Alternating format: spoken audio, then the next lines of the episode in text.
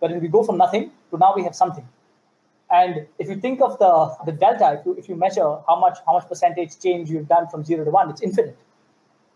But if you go from one to two, it's hundred percent. But from zero to one, it's infinite. So so that that's the part I enjoy the most. I love bringing things which are sort of dancing in my mind to reality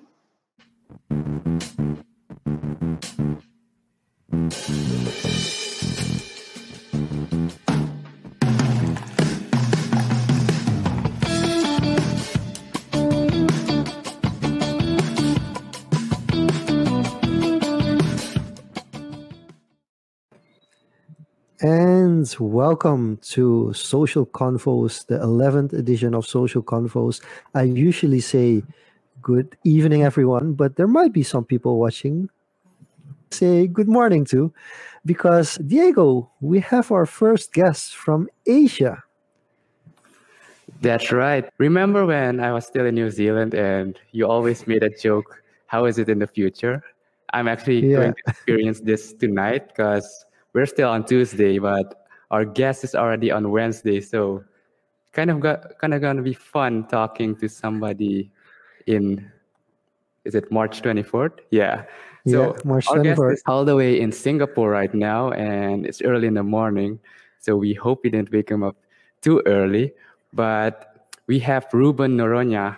I met Reuben during the podcasting fellowship I'm in, and it was quite you know when you meet somebody and you just click when you see them how they interact online.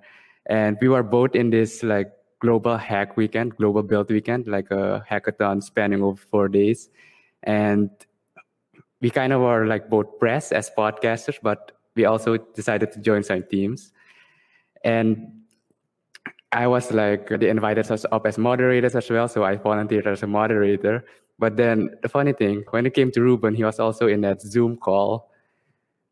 And they called him up. And I love the way how he handled it because his team kind of, as he said, it fizzled away. But he was so lighthearted and so positive in the way he explained it that everyone like enjoyed the talk and it was a really fun conversation in that like you know casual but also fun setting as how things go wrong in, in, a hackathon and you got an idea but you can't even start. And i think that's also going to expand on the topic we're going to explore further on today on you know it's kind of like startups in that sense going from zero to one and building that out. So without further ado reuben i want to bring you up and welcome you to social Convos. Hope you also got a hot beverage with you. Because we keep it casual here Thanks a ton, guys. Super, super excited to be here. Yes, it is 8 a.m. in the morning here in Singapore. Uh, so I'm technically in, in the future. Yeah. Actually, we have some people in the comment section that are mentioning it. He's in the future. and also, uh, so shout out to Gregory for already giving a heads up on the audio and the video quality. So, most Surinamese people, yeah, we've seen Crazy Rich Asians. So, we kind of know that's references to what Singapore looks like. Uh, but for for those of for, of us who've never been to that part of the world, what what should people know about Singapore that you feel like I I'm really attracted to this for the for the moment um, that I'm living here? Yeah, that's that's a, that's such a wide question, but I think Singapore is, is so for, for people who don't know, Singapore is a small little island state, city state in the south of Malaysia, in Asia. They call it sort of the gateway to Asia. It is one of the most developed cities in this part of the world. And I think what's fascinating with Singapore is if you look at the history, Singapore is actually what they call a third world country just about 60 years ago. And a very short period of time, which is I think less than 60 or 65, they've gone from like third world, which is literally marshlands, to one of the biggest like metropolitans and the most forward-looking metropolitans uh, out there. And I think what's interesting about the city and why I really like things is, two things. I think number one, it's such a, a, a multicultural place. That is, like if you think of the average Singaporean, right? It's a mix between you know somebody who comes from Chinese ethnicity, somebody who comes from Malay ethnicity. There's a big like community of Indian ethnic uh, people here, so it's very very diverse, and that sort of fuels into the culture, fuels into the language, fuels into the food. Uh, the food here is fantastic. But also from a pure, you know, business point of view, it's a great place to be running and operating a business. Setting up a business literally takes maybe a day. Setting up a bank account takes a day. Tax rates are probably, you know, are, are, not be as low as, as, as the Middle East, but they, they are, they're very, very low as compared to the rest of the region. And it's just a great place. It, it just is a place which just works so well. And yeah, I think I think those are some of the things which which sort of attracted me to come to Singapore and why, why I love living here. I was at dinner the other day and I was literally having dinner with eight people because that, that's the rule now in Singapore. More than eight people can't can't meet. But each of them was from a different country. And I was like, wow, like where do I get that? Like, yeah, I get that on ODP and, and on deck, but like how, how like where else could you you potentially get that? So yeah, I think Singapore is just a fantastic place. You had so many smart people in the city and sort of very, very like forward and, and future looking. Cool. So but you're originally from like the south of India, right? Uh, Goa, if I remember correctly. And yeah. I, have heard great things about Goa as well. Beautiful place by the coast. So, what triggered you to move to Singapore in the first place? Because you were already like running a startup of your own in India and yeah. reading some of your backstory, sold it off, and then work got hired by another startup in I think based in Singapore. And yeah. was that the main reason you moved, or was there another like uh, specific trigger? Oh no, it was really random. Yeah, like truth be told, now, now, now when I look back and I'm like, oh yeah, you know, I, I wanted to move to Singapore. It's it's it's a great place it was absolutely random. So I was, of course, born in Goa, which is uh, on on uh, the southern part of, of, of, India. It's a beautiful, beautiful place. For some reason, my actually, for not for some reason, my mom and dad thought I would get sort of me and my sister uh, would get a better education if we moved to a slightly bigger city. So we moved to the north of India, uh, spend most of my time you know schooling and growing up there and that's where so i went to my first job I, I, started my first company and then towards the end of, of the company when we were like exiting the company there was this interesting opportunity of this of, of of the startup doing things in Southeast Asia. So they weren't really in Singapore, they were in, in Bangkok and, and Indonesia. And I knew somebody at the company. I'm like, this would be cool. Like, whoever thought that I would land up in Thailand or Indonesia to work, right? That's absolutely crazy. So I'm like, Let, us give it a shot. And that's how I how I how I landed up in the region.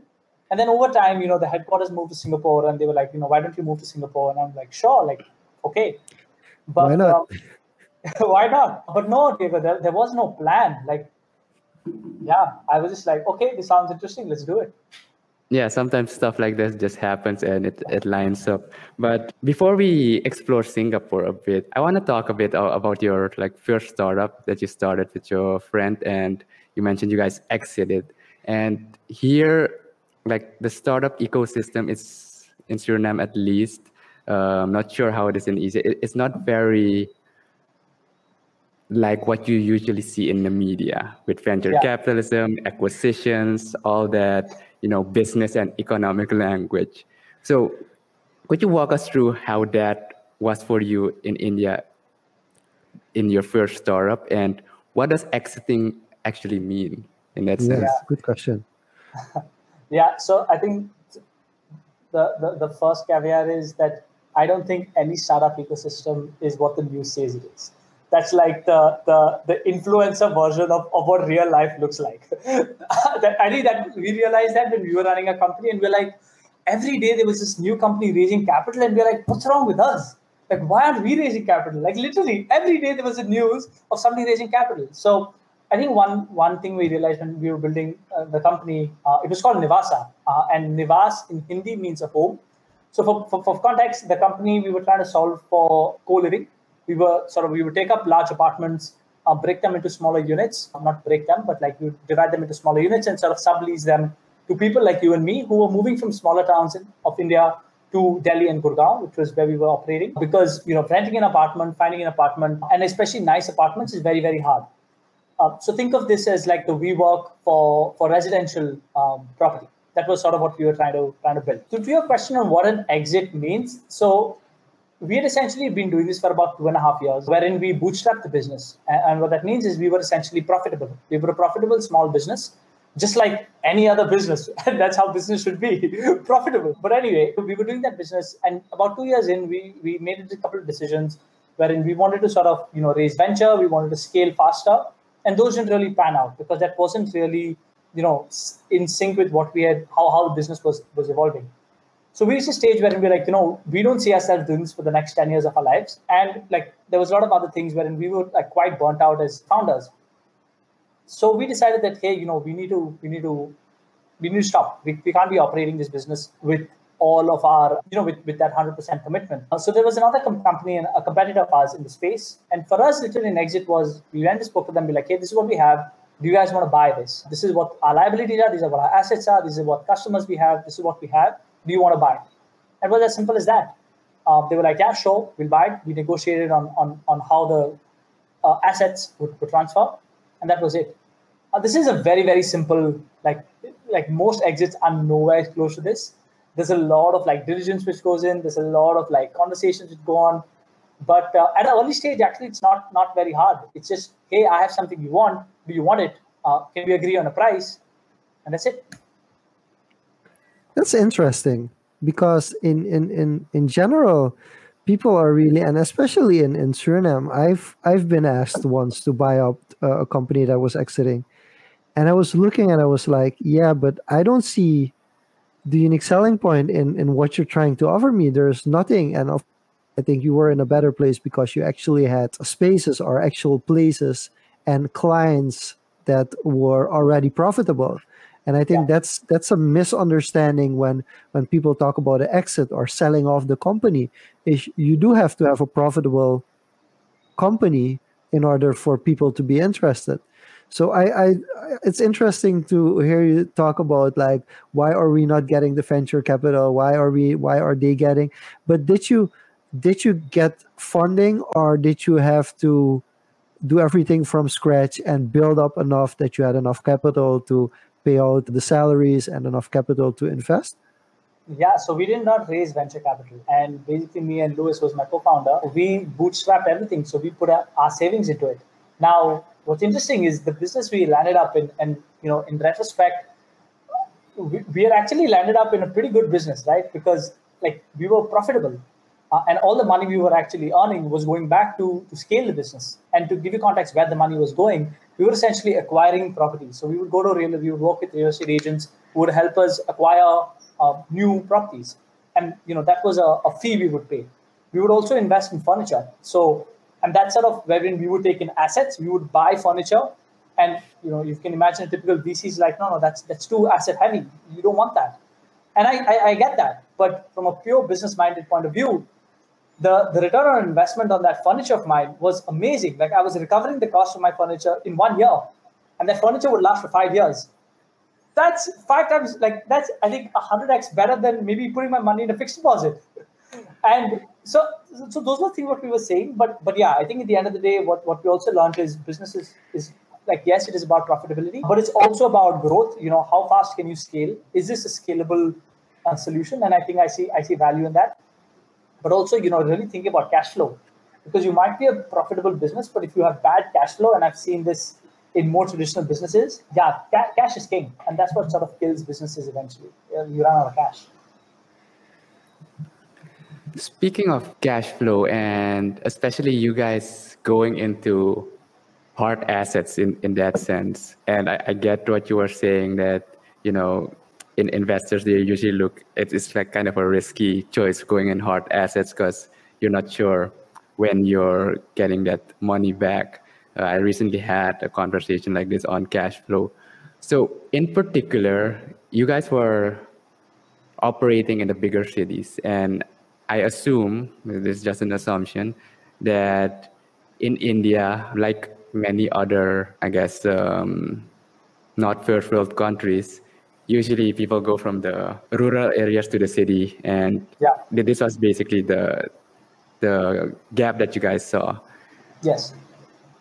So in that sense, did weren't there any other like traditional or just other platforms like your startup in these big cities? Because I imagine India with having a billion population, that there should be others thinking of these similar things, or is it just just that there's so much demand that it doesn't matter how many others there are?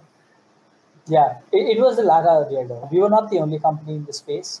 Um, in fact, one of the the, the first companies who entered in, in real estate were, were, and I'm sure you have, I, I don't know if you have, you have, have there, was property listing, wherein owners property agents would come and list these are the properties available. And there would people be like, hey, I'm interested in that property, I'm interested in that. What we were sort of doing was, in my opinion, was version two of that same business. So think of Craigslist, right? You, you have the, the listing websites already there. But now there was sort of like an Airbnb kind of opportunity, wherein just listing wasn't enough people had to find good apartments. People had to have a good experience when moving into that apartment. You have to realize that in India, and this was an interesting stat we came across, that real estate yields, which is, you know, if you think about the rent you make on a, your apartment, uh, how many years does it take for you to recover the cost of your apartment? Is one of the lowest in the world. Uh, and what that means is that people, again, fact check me if I'm wrong, but it's probably it's pretty pretty low. But what that means is that people don't actually care about rental income per se. Like if I'm a landlord, I only care about the appreciation I'm getting on my property. So what I'm what my mindset as a landlord is I'm gonna get a house, I'm gonna pop it in five years, and I just need to keep it going. I don't really care about making it a nice place. I don't really care if you know the taps are breaking and the house is. I don't care. I want to get this property, and in five years, I'm going to flip it for maybe like 40%, 50%, sometimes three times, four times the price.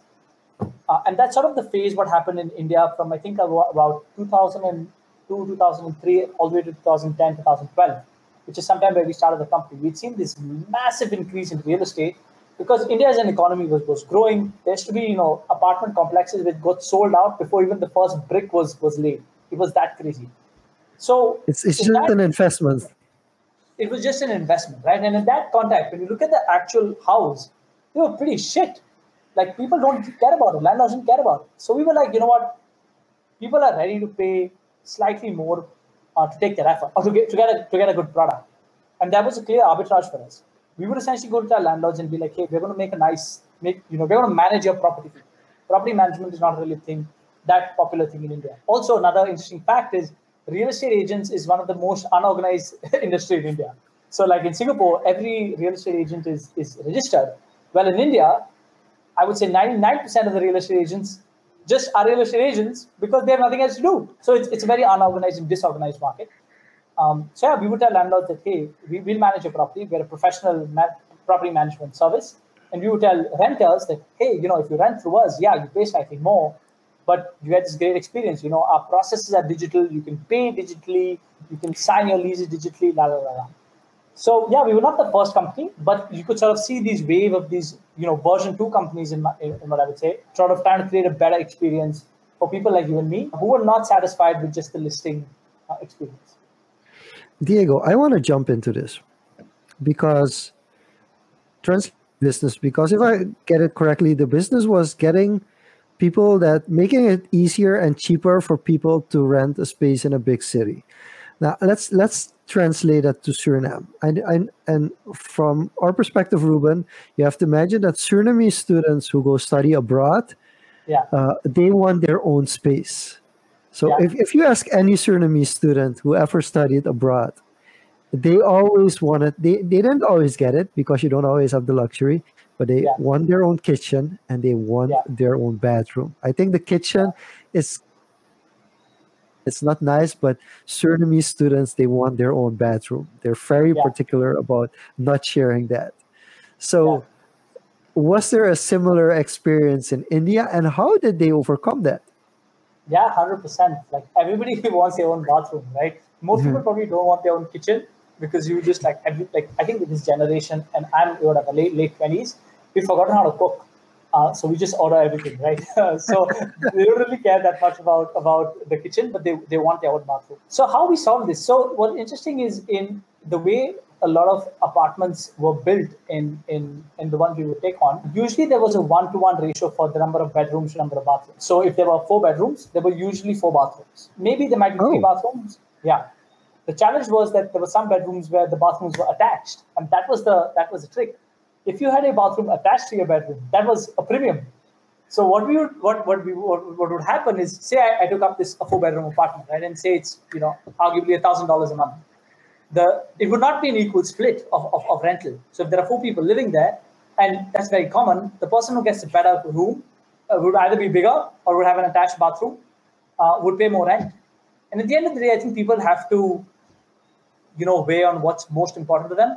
Some people like, you know what, I don't want to pay the extra hundred dollars. I'm going to go buy alcohol, and you know that, that, that, that was important for them at that point of time. One interesting thing, though, I realized uh, through this experience is we were essentially targeting young individuals uh, and young working professionals, which are people who are just started their first jobs.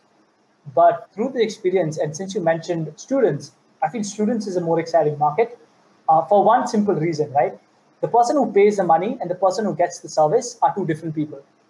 When you're yeah. a student, usually mom and dad are paying for the for the bills, and you know they're okay. It's like, hey, like you know, Diego, you you got to go at a place which locks up at 9 p.m. and I'm absolutely fine with that. Diego would never pay his own money to be locked up at 9 p.m. Right? In like a hostel or kind of thing. But mom and dad will be like, yeah, yeah, yeah. I'll play premium because they're taking care of Diego. And essentially, especially in India, with, with, with at least a lot of women, right? You know, these hostels and paying guests are, are very, very strict. But but to your point, yeah, like like everybody wouldn't get the attached bathroom. But if you wanted it, you want you would pay higher. But sometimes people wouldn't. Sometimes people prioritize things like going out, you know, buying stuff. They're like, yeah, we can we can live with we can live with. So it's an economic decision. It's an economic decision. Correct. Yeah. Cool. Yeah, I, I've had I didn't have issues when I was abroad, but I think that just speaks on how culturally, but also how you've been brought up. That's factored into that, and I think the the bigger picture as the bigger culture in general has an in effect on that. So shifting from, I guess, your the, the startup in the real estate industry deciding like this is not something we want to do for the next 10 years kind of being burnt out and you guys bootstrapped it from scratch so you talked about enjoying this process from getting started to zero to one could you first explain what going to zero to one means and then when do you decide that you've uh, determined that you've reached that one mm. and then you're no longer a, a startup yeah Oh man. So let me, let me answer the first first part. So all of us have ideas, right? I think as humans, we're very very creative uh, beings. We're constantly thinking about stuff, and you know, more often than not, most people have have great ideas. But I think a lot of people, and I would say majority of them, just get stuck at the idea, right? You have an idea, and you, for whatever reason, right, you don't have the initiative, you don't have you know the confidence, or you, you just don't know how to go from how do you take this in your mind to actually make it real. I, I jokingly would tell people that, you know, I wish you could just see what is happening in my mind, like what's happening in the canvas of my of my head, and I wish you could just understand that because then life would be so easy. But literally translating all of that into the first piece of reality, taking it from you know what's happening in in in in, in this castles in the clouds to actually a physical thing you can feel and touch is what I would call zero to one. It's when you know you can of course see it, but when people other than you can see it, like, oh yeah, like now that makes sense. Now I understand what you were saying, right? And of course, you know, you can compensate that by being an absolute fantastic, you know, orator and, and, and people who speak, right? I think, you know, politicians, you know, people in the government are very good at, at sort of converting what they see in their mind or at least give people the perception of that so that people can be like, oh, yes, yes, I believe that. But yeah, like taking that from, from an idea to something in reality is what I would call zero to one. And on a more tactical level, what that means is, say, you know, uh, you're, you're running a company, right? Diego's running a company, and he's like, hey, Reuben, you know, I've been thinking about, you know, expanding, or I, am thinking about, you know, starting a new podcast, right? You know, it's, it's an idea and la. Taking that, and I won't say all the way to like, wow, Diego, here's a successful podcast channel. No, but taking that to the first, you know, piece of, okay, wow, I can see this. Okay, it's happening. This is good uh, I would say that is the zero to one phase. So for us, for example, getting our first apartment or getting our first two apartments when we were doing Nivaasa was the zero to one phase. But Wherein we go from nothing to now we have something. And if you think of the, the delta, if you, if you measure how much how much percentage change you've done from zero to one, it's infinite. But you go from one to two, it's hundred percent. But from zero to one, it's infinite. So so that that's the part I enjoy the most. I love bringing things which are sort of dancing in my mind to reality um, when does it start, stop at one? That's a great question. I thought I was zero to one in, in my previous company, and when at, at, the Mac at the peak, I, I had almost hundred people on, on my team, and I still thought we were at we were at one because it was just like so much more to do. Like we're like still one percent done. Like like so much. So so I don't know. I, I I don't know. I think I think the way I would say it is when you when you have something real and it's like more than one per one one person believes that this is a thing. Like okay, I, I can see where this is going, and maybe they're ready to like you know give you their money, give you their time. Then I would say yeah, you you probably reached one. But yeah, one is a, is a it can be elongated very very wide to what your uh, end objective is. Mm, okay. Ik, I do want to jump back to, to Singapore in a bit because I think it's some somewhere related. I'm gonna Yeah. give a couple of quick shout outs to Joseph. Thanks for joining in. What's up, guys? And also Theo joining in from LinkedIn, giving a big up. And then there's some questions. And to introduce those questions, I jumped out of the screen earlier because I had to get this book. I don't know if any of, Oh. if you guys are familiar with this one. Yeah, I haven't read this, but yeah, I'm, I'm, I'm sure it's a, it's a pretty good one. Yeah. So this is one of the books that they say like it's a definite read for uh, for some people who are interested in how go do you go from a third third world country to actually a developing country because it's the story of of almost like one person's vision how to get uh, a country out of that that periphery and into the center of, of business. So that's one thing. But in one of the things that you really and that's what we in the pre-call we talked about is a little bit how competitive Singapore is and how actually it's it's, it's it is a gateway in Southeast uh, Southeast Asia for for business.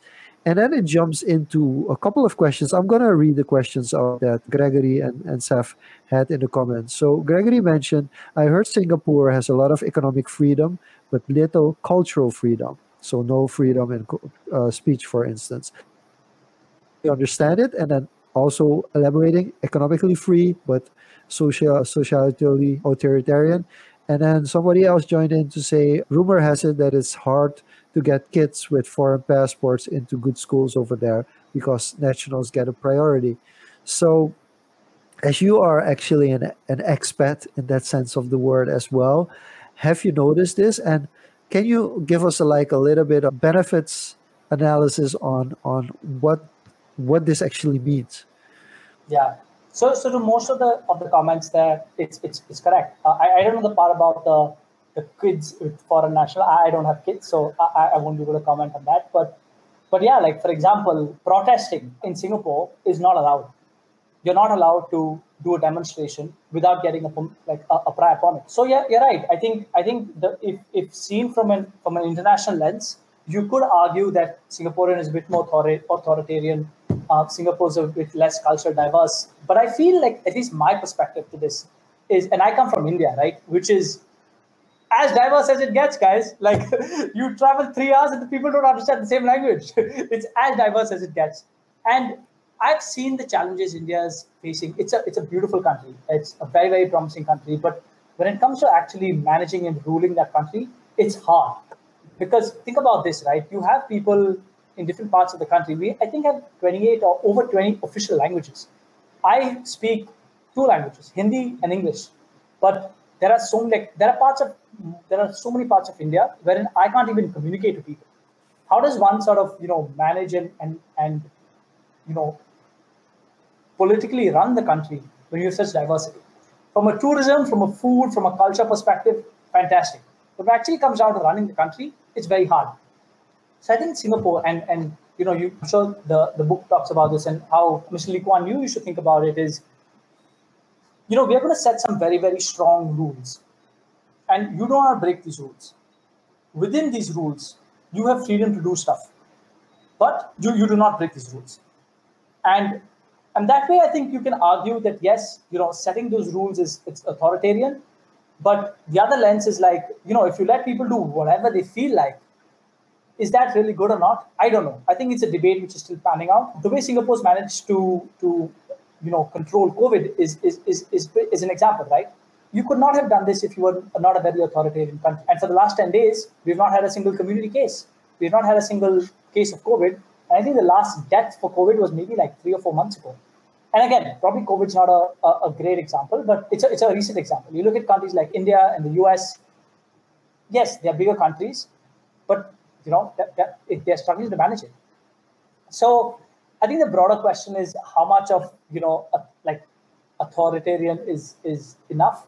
You have India and say the United States on one hand, which is like absolutely free, and you know the last five years both have shown this movement towards you know far right, and then you have Singapore, it's like you know what we are we're going to control racial harmony, for example. Here there are no interracial like fights. People don't like Muslims don't kill Christians, and yeah, they're they're very strict about it. They like recently there, there, were, there was news about there was this person who was planning to attack you know a mosque and they were planning to attack you know christians and you know there's there's this law called the isd i think which has come a lot of a lot of criticism in the in the 70s and the 80s because government would use that to sort of you know manage internal turmoil it would use it against political opponents but today they use it to sort of pick up potential terror attacks right and you don't have that stuff here. There is no racial violence. There are no racial clashes. And the government says, like, you know, that, that's our job. We have to set these rules up, and that's what we get. So again, I think at a macro, it probably take us another 50, 60 more years to really see if this model works or not. But but yeah, it, it is it is more it is more authoritarian, and the benefits are things like I mentioned, right? It's, a, it's the easiest way to place to do business. There's no ambiguity, right? If I need something done and I follow all the rules, I know I, I will get it done. It, like India, for example, it would happen maybe like 20% of the times. The remaining 50% of the times, I will probably have to bribe somebody along the way. And on, in your mindset, if it's like, you know, that's just the cost of doing business. Like when we were in India, we're like, that's the cost of doing business. If you pay tax, think of this as a, as, as a tax. That's how the country functions. Okay. Yeah. In, in the US, people just call it lobbying, right? it's, it's another way of that. So I think it's a debate. I, I, don't know. I'm very happy. Personally, I'm, I'm, I'm happy giving up some of my, you know, quote unquote freedoms for the benefits I, I get. I think yeah, there's always a trade-off in that sense. Uh, if you look at how countries are run from authoritarian to democratic to, from what I've heard, there's even a level of meritocracy there, and you they you know put you in the positions based on merit on, on what you've achieved. But yeah. I quickly want to follow up on that part on the diversity aspect because Rowan had a an interesting follow up on that. So from her research, she seems like whiteness also seems to be prioritized. How does that affect doing business? And I know you also mentioned that the Western countries, uh, first world countries, where I guess the, the whiteness is prevalent, while she says they get prioritized, it's also hard for them to establish business aside from you know the quick setup. What, what's your take on that? Yeah, so I don't think in Singapore anybody gets prioritized. Everybody's treated equally. Uh, so if I and Rohan, have asked the question, were to come up and meet all the requirements and apply for, for, for to set up a business, they could do it. So by the law, it doesn't make a difference.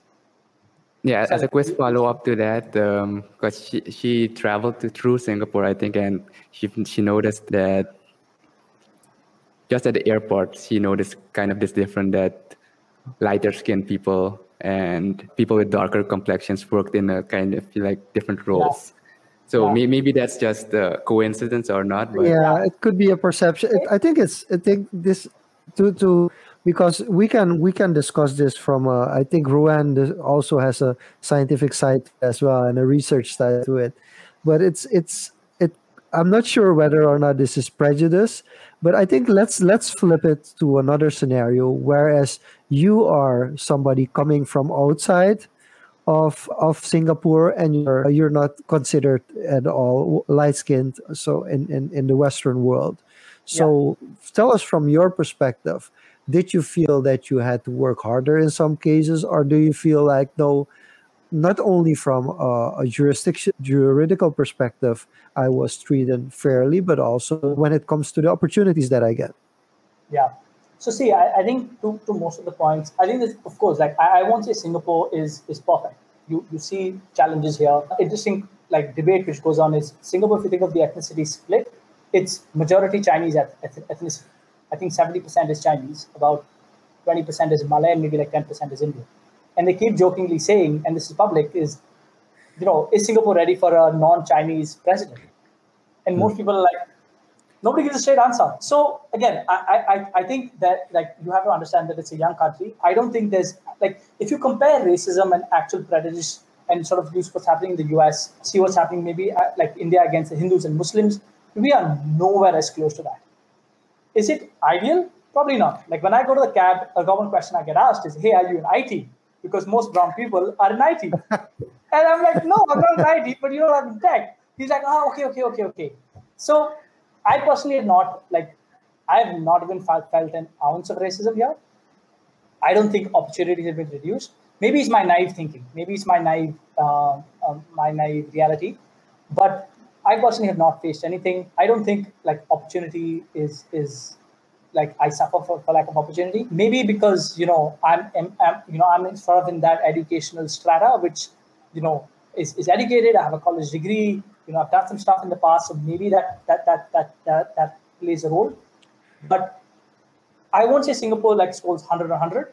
But if you were to score, say, you know, it would let, let's let's look at it in relative terms. Right? It would probably score two times better or three times better than what's happening. So yeah, personally, it's, it's been fine. But an interesting fun fact is the smartest kids in Singapore, guess where they go?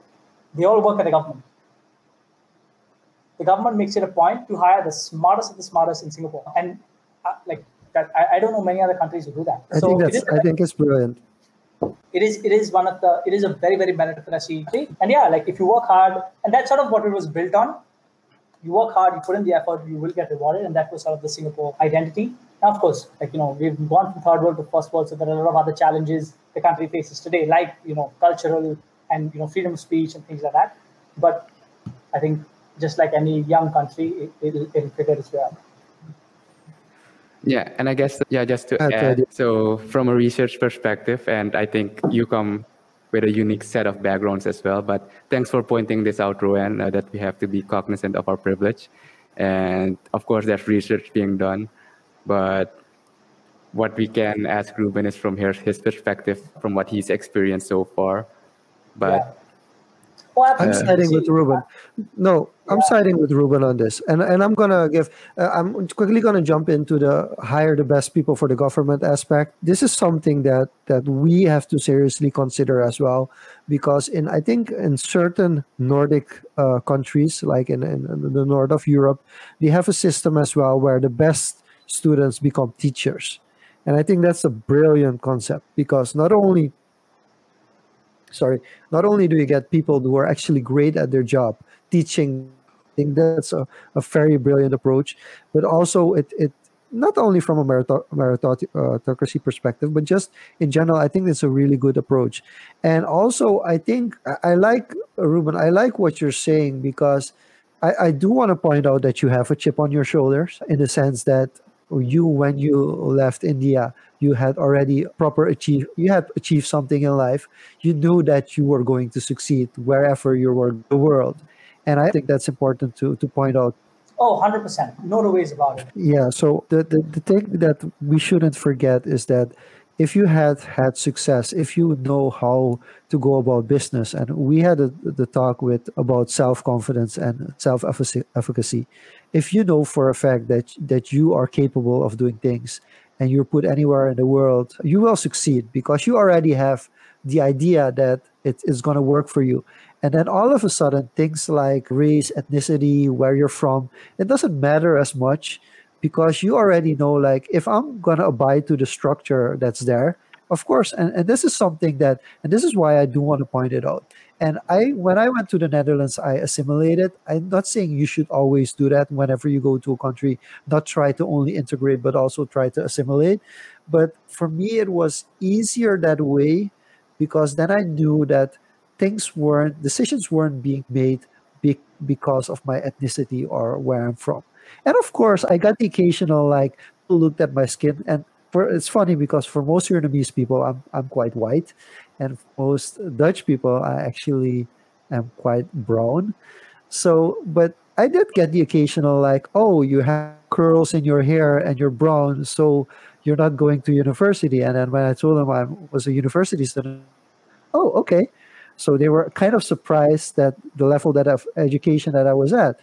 But for me, it wasn't an issue because I knew I'm in an there's a different set of rules. I have to abide Otherwise, it's not going to work for me.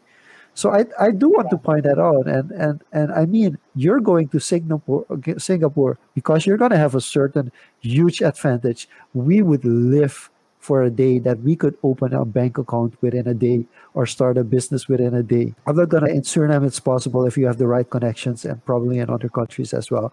And and yeah. not through nepotism, but just through having the connections you can on. But it's really, really hard. And and we if you're to go to a country where you have that benefit there you're to have to adjust to the system so i'm, I'm i am siding with reuben on on that one yeah i, I think to, yeah it's not perfect and, to what, rand was saying I, i'm absolutely sure i'm sure there is a lot of research. Like another interesting fact which is really disheartening is you go to like what they call hawker centers where they serve you know like it's large food courts. It's really unfortunate but most of the people who are cleaning dishes are old people. I've never seen that anywhere else in the world. But it is it is a reality here because Singapore went from like like a third world country where these people were younger to a first world country where prices are like you know you would get stuff for like for you would get an entire meal for let's say a dollar, but now th- that, that's expensive, and they've not managed savings and things like that. So so yeah, I, I'm nowhere saying that it's it's it's perfect, but yeah, I think what Jean-Luc was saying is it is it is it is it is a trade-off. There are some benefits. I, I know the value of you know if you follow the rules and you get what you you were promised is so important because in India, for example, most of the time that doesn't happen. There's a who do you know yeah. in between, which actually you know gets you from input to out. So yeah, I, I think I think it it, it I, am nowhere discounted that I of course come from privilege. I had the opportunity to land up here. Right? A lot of people don't have the opportunity to land up here, but at the same time, I think I'm very uh, aware of, of the opportunities I've been given, and I want to make sure that I make most of it. So. Cool. And I, I, think that's a perfect segue to, let's say, yeah, to shift towards the opportunities and I guess, especially in a business sense. Because we mentioned before, starting a business takes a day or two. If you have all your papers, opening a bank account, you can have that within a few hours and credit card in check, whatever you need. You just need $1 to basically uh, a startup capital, as they say. So let's explore this a bit more on from the business aspect. You've moved there to work for the startup as well. And can you walk us through first how it was from having your own startup to working in another startup? And then we'll go from that. Yeah, I was very nervous. You know, you have all of this stuff around be your own boss, and once you're your own boss, you can't work for somebody else. And uh, and personally, it was like complete bullshit. Like that was there were just like things which were blocking me. So yeah, like like going to this new space, the things I absolutely love is I moved to a company which which had raised which had raised a fair amount of capital at that kind of time. So I just felt I had so much more resources at my at my hands to be able to do the things I really wanted to do.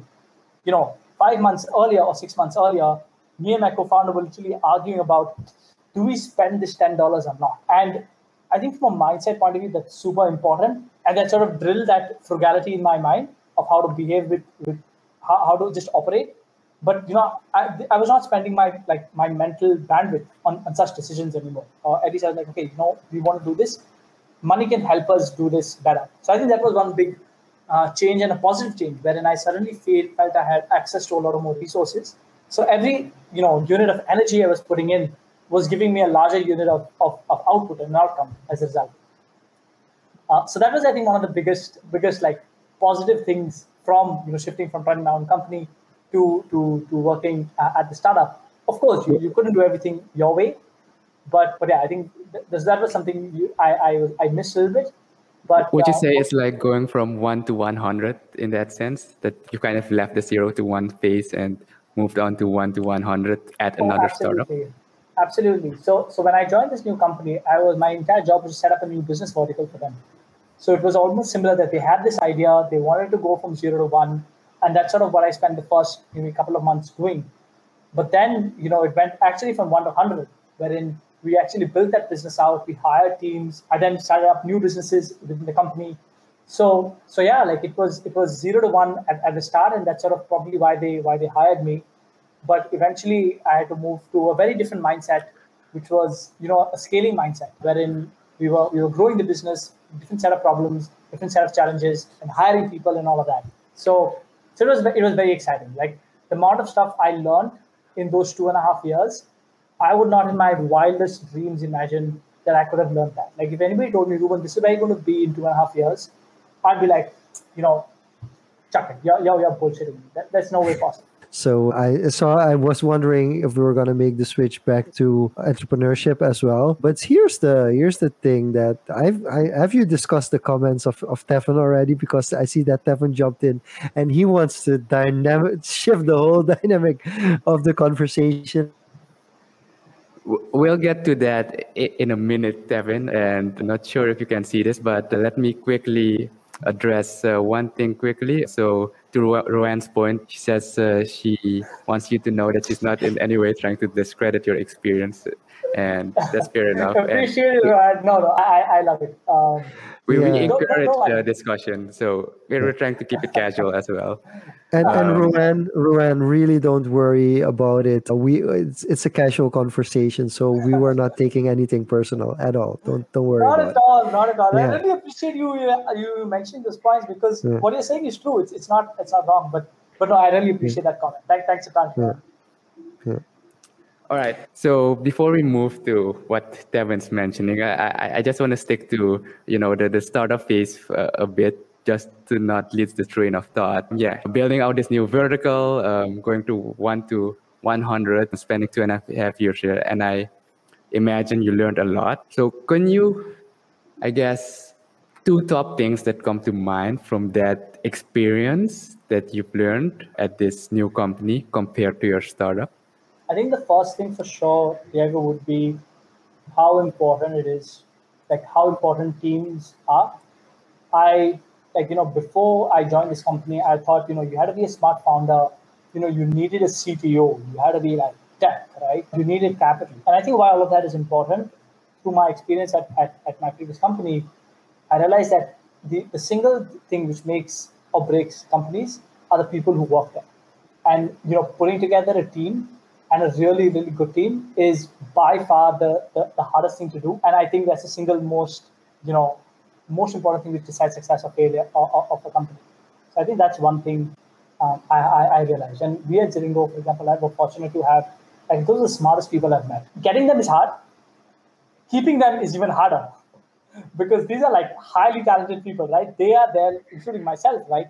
They're there to grow. Like they, they're not like they could have been running their own companies, right? So they're here to grow. So creating that environment, which is you know allowing everybody to you know reach their full potential, is very very hard. The bar is very high. When I eventually was growing my team, just to keep up with my team, like it was like it was just like pushing me to be better every every single day. So I think that's one. Teams make all the difference. The second big thing I, I think I, I learned was, and I think my biggest takeaway from managing people is how, you know, like, so for context, when we were at when we were at, at, at a company, the top hundred at, at the company, the top hundred leaders, uh, went through this year-long, you know, coaching program, which was basically designed to help you be, you know, understand yourself better, so that you could just be a better leader and better manager. And I think that was another fantastic learning experience, wherein most of us actually don't really take the time to pause and, and think about why we do what we do, why do we behave a certain way. I'm reading this book called Seven Habits of Highly Effective People, and it's sort of a lot of what we learned in that in that yeah, uh, Covey. Yeah, uh, and yeah. yeah, just like when, when you think about being a manager, right? You think about leading people, and you're responsible or um, like really changing your mindset. And I think this, this line puts it really well from you know a leader from the front to a leader from the back. So if you think of armies, right? Armies are led by the leader in the front. He's like, we go in that direction, everybody walks. We go in that direction, everybody walks. But if you think of, you know, like say Santa Claus, right? He's at the back. His reindeers are in front of him. He's, he's like sort of, we're like, yeah, reindeers, yeah, I mean, I'll tell you what needs to be done, but you guys are ahead. So this concept of what some people use called the servant leader, wherein as a leader, your, your job is not to be the boss. That's sort of most common perception. That's what, you know, when you have three people working for you, you're like, I gotta be a boss. You know, I gotta tell them what to do, and if they're not working, I gotta make sure their work is done. That's one way to think about it, and we like I just learned that that's not a very effective way to do it. But sort of being a servant leader, being like, hey, you know, Diego, for you to succeed, Jean-Luc, for you to succeed, what can I do so that you are successful, right? And if you're successful, I'm successful. Sort of switching into that mindset And again, I think the caveat is this doesn't apply to all jobs. This doesn't apply to all organizations. But for organizations which uh, I think this, this the, the, the guys at Netflix uses this term has high talent density, bunch of talented people in the same room. You can't you can't be uh, a, dicta- a dictating boss. You have to be a servant leader. Uh, and I think that was another big takeaway for me from that experience. And it's much harder. It's Super it's much hard. harder to to be a servant leader because you don't get to to go your way. You you don't always get to do the way you want because in yeah. the end you have you have to you have so much talent, like you said, and and there's talent, and if you don't do the right things to support them, they they leave because they have so many opportunities elsewhere, Absolutely. and you end up and you end up with the the weakest links in that yeah. regard if you don't do anything about it. So it's yeah. it's really I, I do want to jump into to a couple of things you've already mentioned and a couple of things that you've given, and then Diego is gonna ask another question before we head into the crypto space. But you mentioned bootstrapping, and I think it's important for young entrepreneurs to to understand what what bootstrapping is. You already discussed a couple of parts, but especially focusing on the people, don't think that having venture capital is the thing you need for a startup but but can you can you give us like one or two basic bootstrapping principles that you did that you felt like these things usually young entrepreneurs spend a lot of money on and i really didn't care anything about it and it ended up being a good decision do you, yeah. do you have some cases for us oh absolutely again this is again contextualized to the kind of business you're running but you don't have to spend on marketing i think you don't have to spend on marketing on ads facebook Ouch. ads just, just kidding. Just kidding. like, just tell the story. Just tell the story. If you're an early stage company and you want to get your first hundred users, you're burning your money by spending on Facebook ads. You're burning your money and spending on Instagram. Like start a podcast. You will probably get hundred people who are interested in what you're doing, and you will get the right hundred people. You will get the hundred people who care about what you're doing, and at some point will be like, "Hey, I want to pay you money for what you're doing." You're not going to get that using ads. So that's one like as you're bootstrapping and you're in that mindset. And again, I think when you're scaling, the first thing I would say is go raise money because the only thing which stops you from scaling is you run out of cash. You don't want that. Once you've hit product market fit, you know what you're building, people want it, go and raise growth capital. And there, you know, then you hire teams, you, you know, sort of make sure that everybody knows what you're doing. But for your first 100 users, even for your first 1,000 users, you know, people are not recommending each other. If people are like, you know, I don't want to spend five minutes of my time listening to, to Jean-Luc, then they're not going to pay you the money. And that's the only way to figure out if you've created value or not. Are people parting with money? Are they giving you their money or not? If they're not giving you the money, you're kidding yourself that you're creating value. You're not creating value. And again, I'm not saying that you need to do this all the time, but as you're on the journey of figuring out product market fit, have you figured out what you want to be doing?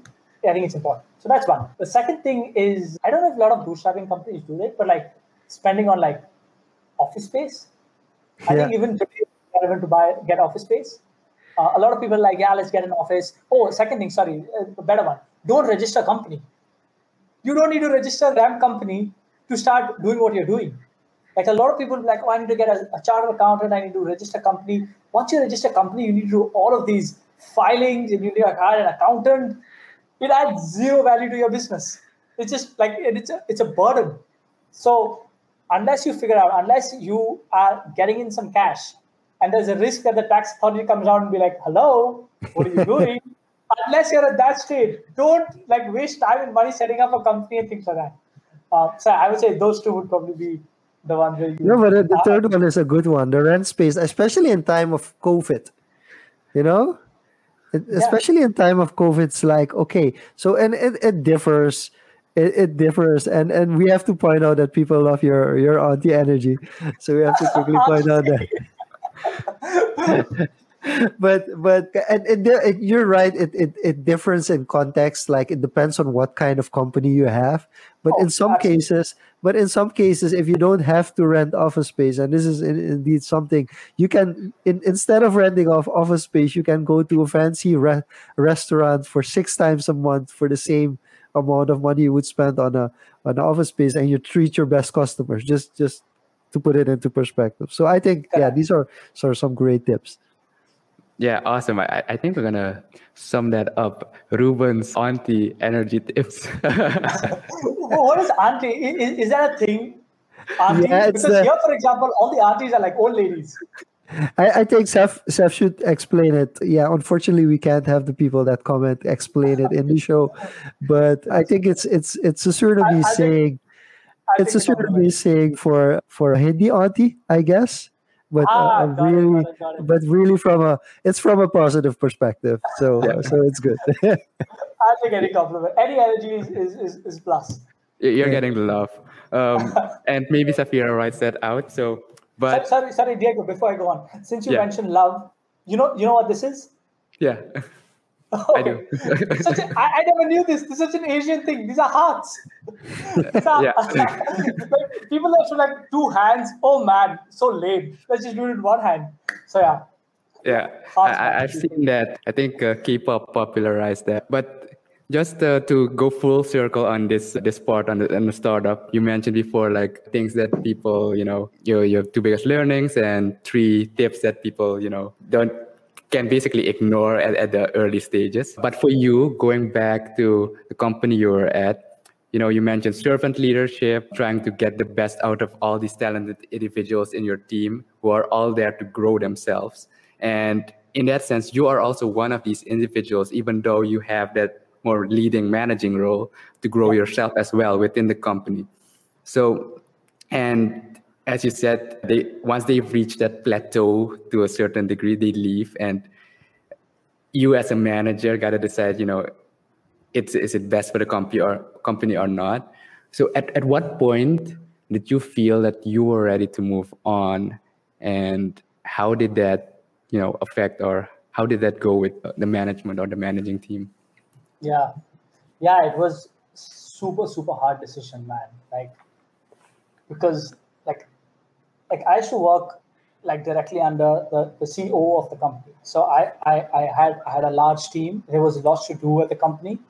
Uh, of course, the pandemic wasn't easy on the company. We were in the fashion business, so you know, fashion got really really hit. Like think about when's the last time you bought any clothes, right? So the the, the industry was hit is pretty pretty bad. But I think for me, at, at a more macro, was always going in the back of my head. You know, even when I came down to the company, it was it was quite random. Like I never this was never a company that I, I, I hadn't even heard about it like maybe three months, four months before I actually applied to them. Like I knew there was a friend who was doing something there, but they were selling clothes. Like, and if people who know me from from from from maybe back in university, even before that, they're like, like people still ask me, fashion? What are you doing in a fashion company? My favorite brand is Uniqlo. I only wear like these color tees. So yeah, like it, it was it like me coming down to this company also was just for the experience, and I knew this was like a stepping stone for me. I had to I had so much more to learn, and I had to sort of you know, I knew that I would eventually go back and try and start, start my own thing. And I think with, with the pandemic, and I don't know how counterintuitive it is anymore, but you know, with the world slowing down, I felt this was the best time to start something. Because, and if I had the luxury of saying that, you know, I can probably, you know, manage survive for the one year, one and a half year, right? I have that much amount of savings. You know, the mindset of saving money never left me after my first company. I'm like, you know, irrespective of how much money I make, I'm going to save this money because I want to buy myself, you know, runway when I start my next company. Um, I just felt that it was it was the right time for me to to to do it, and I think the pandemic was a reason that, you know, most people, like it was a counterintuitive thing to do of leave a job and start a company in the middle of the pandemic. So so yeah, it was a very hard decision because it was comfortable. But I think that too was also sort of playing in the back of my mind is, you know, I've read about again, it's part of our coaching stuff around if you're getting too comfortable in a spot, it's time to it's, go. It's, it's, it's time to go. And you know, coming term to terms with that is so hard. You're like, true, like, are you crazy? Like, why would you do this? Like, of course, people are telling you, but you yourself, and you look at yourself in the mirror in the bathroom, you're like, like why? Like, there are days today I'm like, why did you do that? Like, I don't understand. So, but but no, I think I think you follow the principles that when you when you're sort of getting too comfortable, you need to sort of push yourself out. They say magic happens outside your comfort zone. So yeah, I think for all of those reasons, I decided that it was time for me to to get out um, of my comfort zone, try something new. And yeah, it was super hard. Like my my team was like, oh, like everybody understood why I wanted to do it. They they knew me as a person and they knew this was going to happen at some point or the other. Mm. But uh, but yeah, like transitioning out was was hard. The good thing is I had a fantastic team. So I was not worried about the business getting affected because I knew the guys who were, were heading these businesses were like the best in class. And like they were actually better than me at running the business, which is why they were running the business. like I wasn't as, as good. Uh, that's the one reason we, we, I hired them, right? They, they say A's hires A's and B's hire C's. So all of these guys were A plus. So I was like, you know, the business is going to be fine, but for me, this is something I need to do next. So yeah, it was, it was bittersweet. Uh, I knew I was sort of moving on to my next phase of my life, but you know, closing that and, and moving away from it, it's, it's never easy. It, it, it was super sad. Diego, I, I think I, I have a proposal because we already hit the hour mark, and I know Oh, there's a lot we we want to talk about. So can we kind of use quick fire questions for maybe 10 minutes to touch upon all the things that we haven't touched upon yet? Just do it in a quick uh, fire form that we do get to let know Reuben a little bit more, but we also get to talk a little bit about crypto, a little bit about music, a little bit about all the things that we haven't dipped into. What do you think? Yeah, I, I'm game for that. And if Reuben's up for it, let's go. So, Reuben, we're going to ask you some A, A or B questions. Both is not the option. Of course, we're gonna try to get you to to answer uh, a, s- a specific direction. I'm I'm gonna I'm gonna go first, and don't feel if you want to explain why you chose an option, feel free to to elaborate on it. So, the first one would be uh, YouTube or Spotify. Spotify Okay. because it has podcasts. hey, Oh, quickly on that, what's your podcasting platform of choice to listen? Uh, Is it- um, so I split between Spotify and Pocket Casts. okay. Yeah. okay. But there are new What random makes- ones. I- I just want to check them out. I'll check them out on Spotify. It's too much effort to go into Pocket Casts. But the ones which I regularly follow, they are all, all on Pocket Casts. Ah, okay. Okay. So, crypto, which do you think will crash harder or one already crashed? no, uh, no, not a specific crypto, but we're kind of in a bull run again. So we had the ICO run in 2017, and that's around the time from our previous conversation you got into crypto Yeah. space as well. So seeing that boom and crash, and having this kind of NFT DeFi space run up again, do you think it will be as bad? Which will be worse, ICOs or the NFTs? So actually, I wrote a I, wrote an essay on this on which is literally titled "I was wrong. This is not 2017." I, I I thought that for the longest time when Bitcoin was at 12, when Bitcoin hit 15, when Bitcoin hit 30, and then it hit 60, and I'm like, Reuben, if whatever happens in the past, you cannot assume it's going to repeat in the future. It never happens. But yeah, I think the current NFT craze is is is a bubble for sure. There's a lot happening in the macro wherein you know a lot of dollars which are getting printed are sort of getting funneled into into Bitcoin. Hmm. People are, can buy Bitcoin literally with five clicks, so it's cool. So people are doing it. But I think there will be a correction. No two ways about it. But I think what I was talking about in that essay is we've essentially gone from like we've made a step function change every time these bull cycles happen. So in the first 2017 cycle, yes, it was a it was a it was you know a bubble, but everybody suddenly got much more educated about Bitcoin, about the blockchain, and yes, a lot of us lost money, but we didn't lose those learnings, and that has sort of compounded, at least for me personally, over the years, which is why I've stayed in the sector. The same is going to happen right now. Creators like you and me I've now sort of taken a step function change on understanding how they can essentially leverage crypto and NFTs and all of that. And it'll take us some time to sort of, you know, fully capitalize on it. And maybe, you know, in two to three years, we'll be doing this all over again. But but yeah, I, I totally believe that there will probably be a correction. But will it go back to three? Will Bitcoin go back to three thousand? Will Ethereum go back to eighty dollars? I don't think so, uh, because I feel we've made a step function change on our understanding on, on how this world works. Okay. So based on that, I'm- thinking of whether we should stay mainstream or really go deep dive. But I think we should we should go mainstream. So so let's let's let's keep it mainstream and let's go Cardano or Ripple. Uh, Cardano, just because it has, yeah, Ripple's been going through a lot of like back and forth, and I think Cardano is just more like over the last I think one month. I, I don't know that much about Cardano, but I feel it's they're, they're doing a lot. Uh, it's suddenly risen, I think, to the third most market capitalized currency. Okay. Um, staying within this space, let's stay go deeper on NFT. Okay.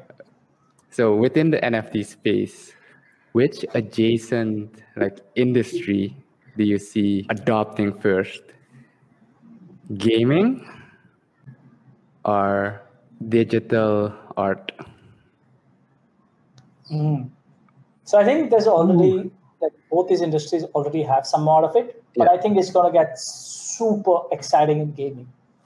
Like the possibilities are mind blowing. Like a, the simplest example, if I'm playing whatever, say World of Warcraft, right, and I've leveled up to, I don't know, I don't play World of Warcraft, but hypothetically I play World of Warcraft and I've leveled up to 67, I can potentially sell that character to you and you start World of Warcraft at level 67. You don't have to waste your time going up that bloody curve, right? Like you have to start the game from scratch. If you Yeah. play Need for Speed, I can sell you a fully pimped for a, for a price. And that's what sort of creates uh, like are possible in the NFT world. So I'm just like, games are going to become micro economies. Like they're going to be economists just observing games and be like, oh, like this is like these are the laws it follows. So I, I'm much more excited about gaming.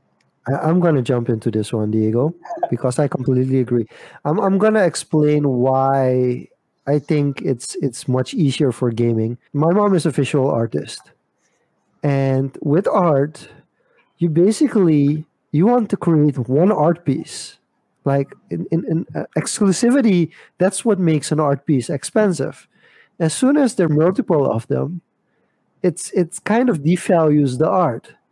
And and if you only have one of a certain item in a traditional art, in physical art, it is still, even if you can make multiple, because even if the serial number is different from the digital art, the fact that there are 10 pieces or even 10,000 pieces makes it a little bit more like, eh, but it's not as exclusive as traditional art.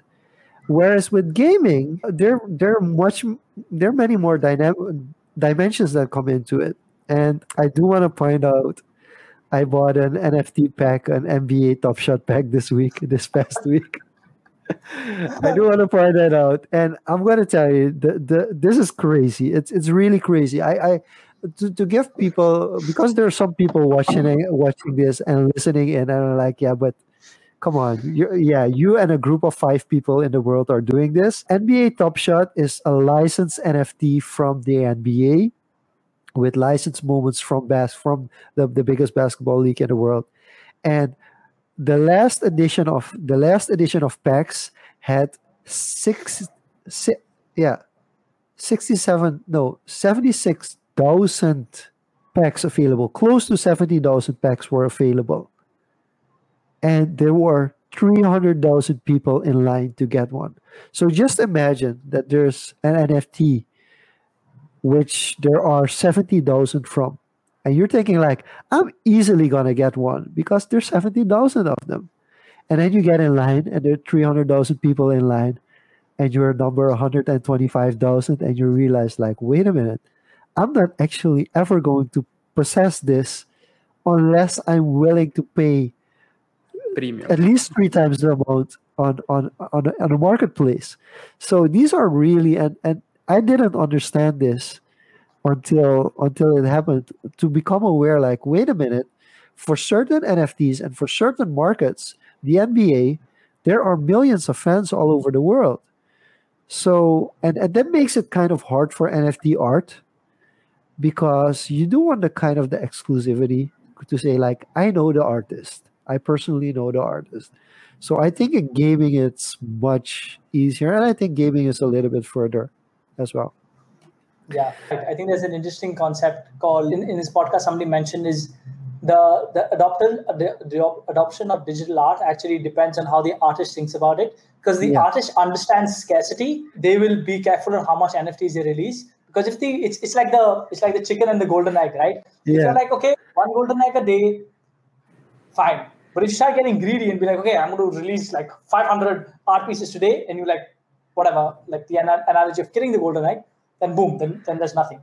So if artists understand scarcity, I think they will they will survive and thrive in the NFT world. If they think, wow, this is a good way for me to make multiple copies and make a quick buck, um, I think they might not you know win the long game. Yeah, and in that sense, it comes down to community. I think again to community yeah. that those 100 true engaged followers. And i think mentioning the art space Beeple is a prime of example of that. Mention in For, the comments as well i guess. Yeah so guess, guess where Beeple lives? Singapore. I'm trying to find the guy. He's somewhere around in the city. A fun fact vitalik lives in singapore apparently. That's what i've heard. I'm not seen okay. Him, yeah heard. so for those of you who, who are listening are, are kind of lost in the co- uh, conversation now since we're mentioning oh. random names and letters here so let, let's let me give some quick context. So nfts are basically born out of the blockchain space and it's, it's application of blockchain. And the recent craze has been on you know digital artists selling artworks. Uh, jean-luc mentioned the nba top shot why would someone buy like a, a 15 second clip of a moment in history that you can just watch on YouTube for free? And that's kind of blowing up right now. Coming back to the art example, Beeple, We've mentioned community and why people would uh, buy something like that. Beeple is actually an, an artist I've been following for a few years now. And why I started following is when I heard about his story was He's been dishing out a digital creation from scratch every day for the past 13 years without missing a day. Whew. And that kind of built him like this cult following. He's, he's worked for the, the biggest brands in the world as well and still push out his own personal artwork just to get one bit better. And this resonated with like a lot of people, I think. And when he found out about NFTs and dished out his first, you know, practice NFT, that blew up. That blew up. It was ridiculous. People were. He dropped a, a set for one dollar uh, each. I don't know how many there were, but people bought those up, and they it they resold it for eighty, ninety thousand dollars a piece. So if you think no one's gonna buy it, this community that you've built actually is going to engage. And now he's actually, you know, uh, using it to fund causes like climate change, doing fundraising like that, because he's already made it.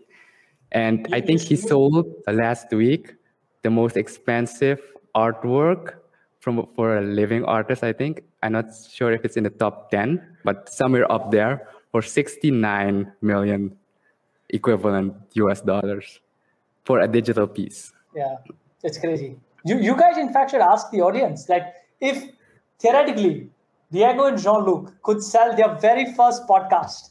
Would you like? Would Would you want to own that? Like you would actually. Wow. Everybody can listen. It's like the Mona Lisa, right? You can go to the museum and see the Mona Lisa, but you don't own the Mona Lisa. But if you could, like, everybody could listen to the, their, their first podcast, but if you could own it, would you want to own that? And Whoa. I don't know how much you pay for it, but would you want to own that? Like, I think somebody in the community might want to own that. Whoa. I was I was in that space because Stefan was looking at me like saying like I was in my head was going around. But but having our own moments and we're gonna have to of course change the name because it, it's copyrighted.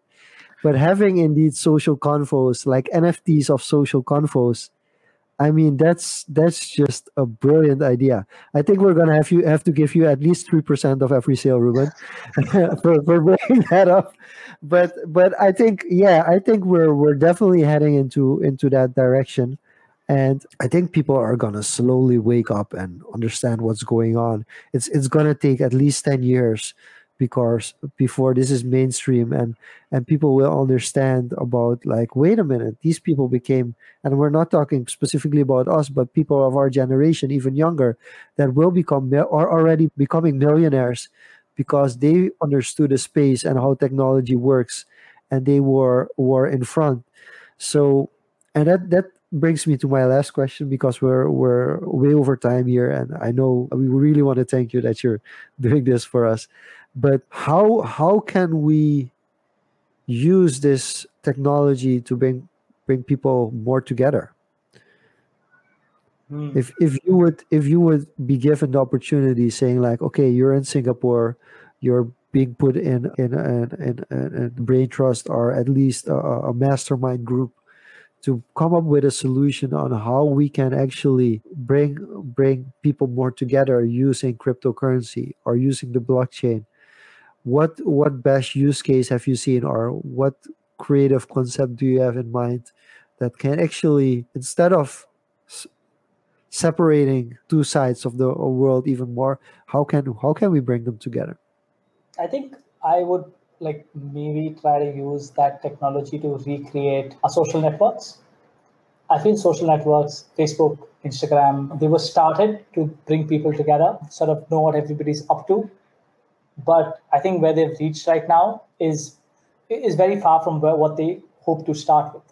Uh, I, for example, I'm hardly on Facebook. I, I don't post on Instagram because it's like it does more harm to me, in my opinion, than than good. Uh, but I and I think the two core reasons why that happened is these businesses were essentially built on taking our data and selling it to advertisers, and that was the fundamental business model. And I feel what blockchain allows is is a switch to that business. You can essentially set up a decentralized, you know, social social platform, a social network, wherein each of us, you know, owns our data. We're not selling it to advertisers, but you know, we give up how much of data we, we want to, but you know, we, we find a way to sort of keep in touch. We, we, we, we're getting the feed which we actually want to see and not somewhat an advertiser is pushing. Now, yes, we're not like the problem of people making life better than what it looks like still continues on social media. And I, I don't think that that's going to go away. But, but, but yeah, I feel, I feel there's an opportunity to recreate how social networks work because right now it's on like, to be honest, my social network is WhatsApp. It's my, it's my groups on WhatsApp that's how I keep keep up with people, and it's very inefficient. So yeah, I, I would try to build a better social network which does not compromise people's privacy, which does not compromise people's data, which is not incentivized by showing people advertising, which is not incentivized by maximizing the amount of time they spend on the app the entire day, but essentially solves the purpose of, hey, you know, can you sort of check in with people with the least amount of time, which is totally anti-advertising business models. So yeah, if I had a choice, that's, that's what I would do. Theo calls it open social protocol backed by, uh, backed by blockchain. And, and everybody knows I'm going to say that's Hive. but uh, Diego, go ahead for the last question for tonight. Oh, yeah. Okay. Yeah, so if you're not on Hive yet, hit us up later. But coming back full circle, you're at this next stage now. You've um, got the plateau and you've built this runway. You're in one of the, I guess, situa- best situationally, geographically places in Asia. You have access to markets, to financial services, basically an ideal situation to make the most of it. What's next for you? So I think that's the spaces where I'm most curious, and I think I would like to, you know, be involved over the next couple of years is somewhere in the intersection of the creator economy. So, like podcasters, I, I run my own podcast, and I sort of started that I think back in October just to see what this entire creator world is. I've been making music, I DJ, so I've sort of been like a creator for, for a lot part of my life, but never thought that was something serious. But now I see more and more people and the tools and infrastructure being built out to allow people to do that, right? And at least in Asia, and especially like I feel most you know developing countries, there are always more people than jobs. So it sort of creates a more more you know sustainable way for people to earn a livelihood, and it's getting easier and easier. So the create economy, crypto, I feel that is absolutely the future. I think where we are right now is sort of where the internet was in 1970, 1980. It's super hard to understand. Like probably only technologists really understand that. But I think in the next 10, 15 years, we already see signs of it, right? There are going to be like applications built on top of it the, the, the, the, the example I like to use is nobody really understands how Android works, but all of us love Candy Crush. So let's the, today's blockchain is where Android is the Android is being built, but a couple of years there are going to be a lot of Candy Crushes, and you know I, I think it's still a very early time to enter the space. Uh, the intersection of creators and, and and crypto, the entire NFT space, I think is very exciting. But I'm also quite passionate about higher education. It was also one of the reasons I I signed up for OnDeck because they're one of the few companies who are trying to disrupt what's happening in, in higher education and university. So yeah, to be honest, truth be told, I don't exactly know what I'm going to do next. I've been, you know, toying around. Uh, I've been working on this project on the side called Rolodex, uh, which the goal is to essentially help people stay connected with people they don't meet that often. And on the assumption that you're just tired of social media and liking somebody's picture doesn't really mean you're staying connected with them. So I've been working on that project on the side. I've been running a podcast, you know, figuring out, talking to people to see what I want to do next. But hopefully in the next three, four, five months, I have something more concrete. But right now I'm just, yeah, I'm figuring. What's the podcast name? Where can people find it? And you mentioned you're not really on the socials, but still, how could people connect with you if, if you want them to connect with you at least? Yeah. So my podcast is called Drumroll Reuben's Podcast you can find it on on uh, Spotify. Uh, that's R E U B E N apostrophe S podcast, uh, where I talk to people who I've known for about 10 years about how their lives have changed over the last 10 years and the lessons they've learned along the way. So that's that. If you can find me on Medium, I write a lot. I won't say a lot, but I, I usually put a lot of my thoughts on crypto, what I learned at my company on at on Medium. It's Reuben Noronha I actually don't know what it's called. It's probably at Reuben Noronha on, on Medium. Yeah, we, we can drop it on I, I don't know if you guys can find it. But, and yeah, you can find me on Twitter. I'm trying to grow my Twitter. I feel that's a cool place to be. But you can follow me at Noronha Reuben. I usually retweet. I don't tweet. I retweet about crypto, digital art, and I usually retweet a lot of that stuff. But I, I'm planning to get get a bit better on Twitter. Awesome. Thanks so much for being here with us, Reuben, and giving us the perspective on the other side of the world from the future. So appreciate that and appreciate also staying a bit longer because we, we know how this goes. We always go over time once the conversation starts getting juicy. So appreciate you staying here. Um, no for the problem. people that that tuned in, thank you again for tuning in, being engaged with us, asking the questions. That's how we, you know, try to keep it social. And this episode will be released on Saturday on the podcasting platform. So if you have got friends who've missed it, refer it to them, or if you want to re-listen to it, audio version or a more cut down version, that's going to be there.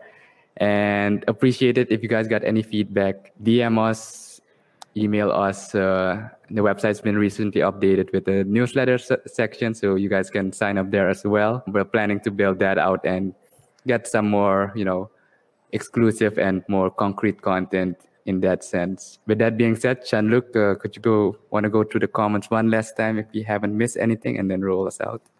Devin says what we talked about today. What we talked about today, if you're really interested in social media and you're interested in blockchain, you have to check out Hive. Hive turned one year old this past week. They were announced today as the winner of the most innovative blockchain product. So, really check it out. Some other comments. Thank you, Reuben. It was awesome energy. It was another great show. Thank you for Stephanie also for joining in and good to see actually the the the linkedin top comments jumping in as well because we like we like to know if that platform is also being viewed which we just got acknowledged for. Hey this was social convos for tonight. We had a blast. Thank you so much. Thank you reuben. Thank you diego. And thank you for all of you watching commenting. We'll be back next tuesday at 9 o'clock Surinamese time See you guys and have a great week. Bye bye.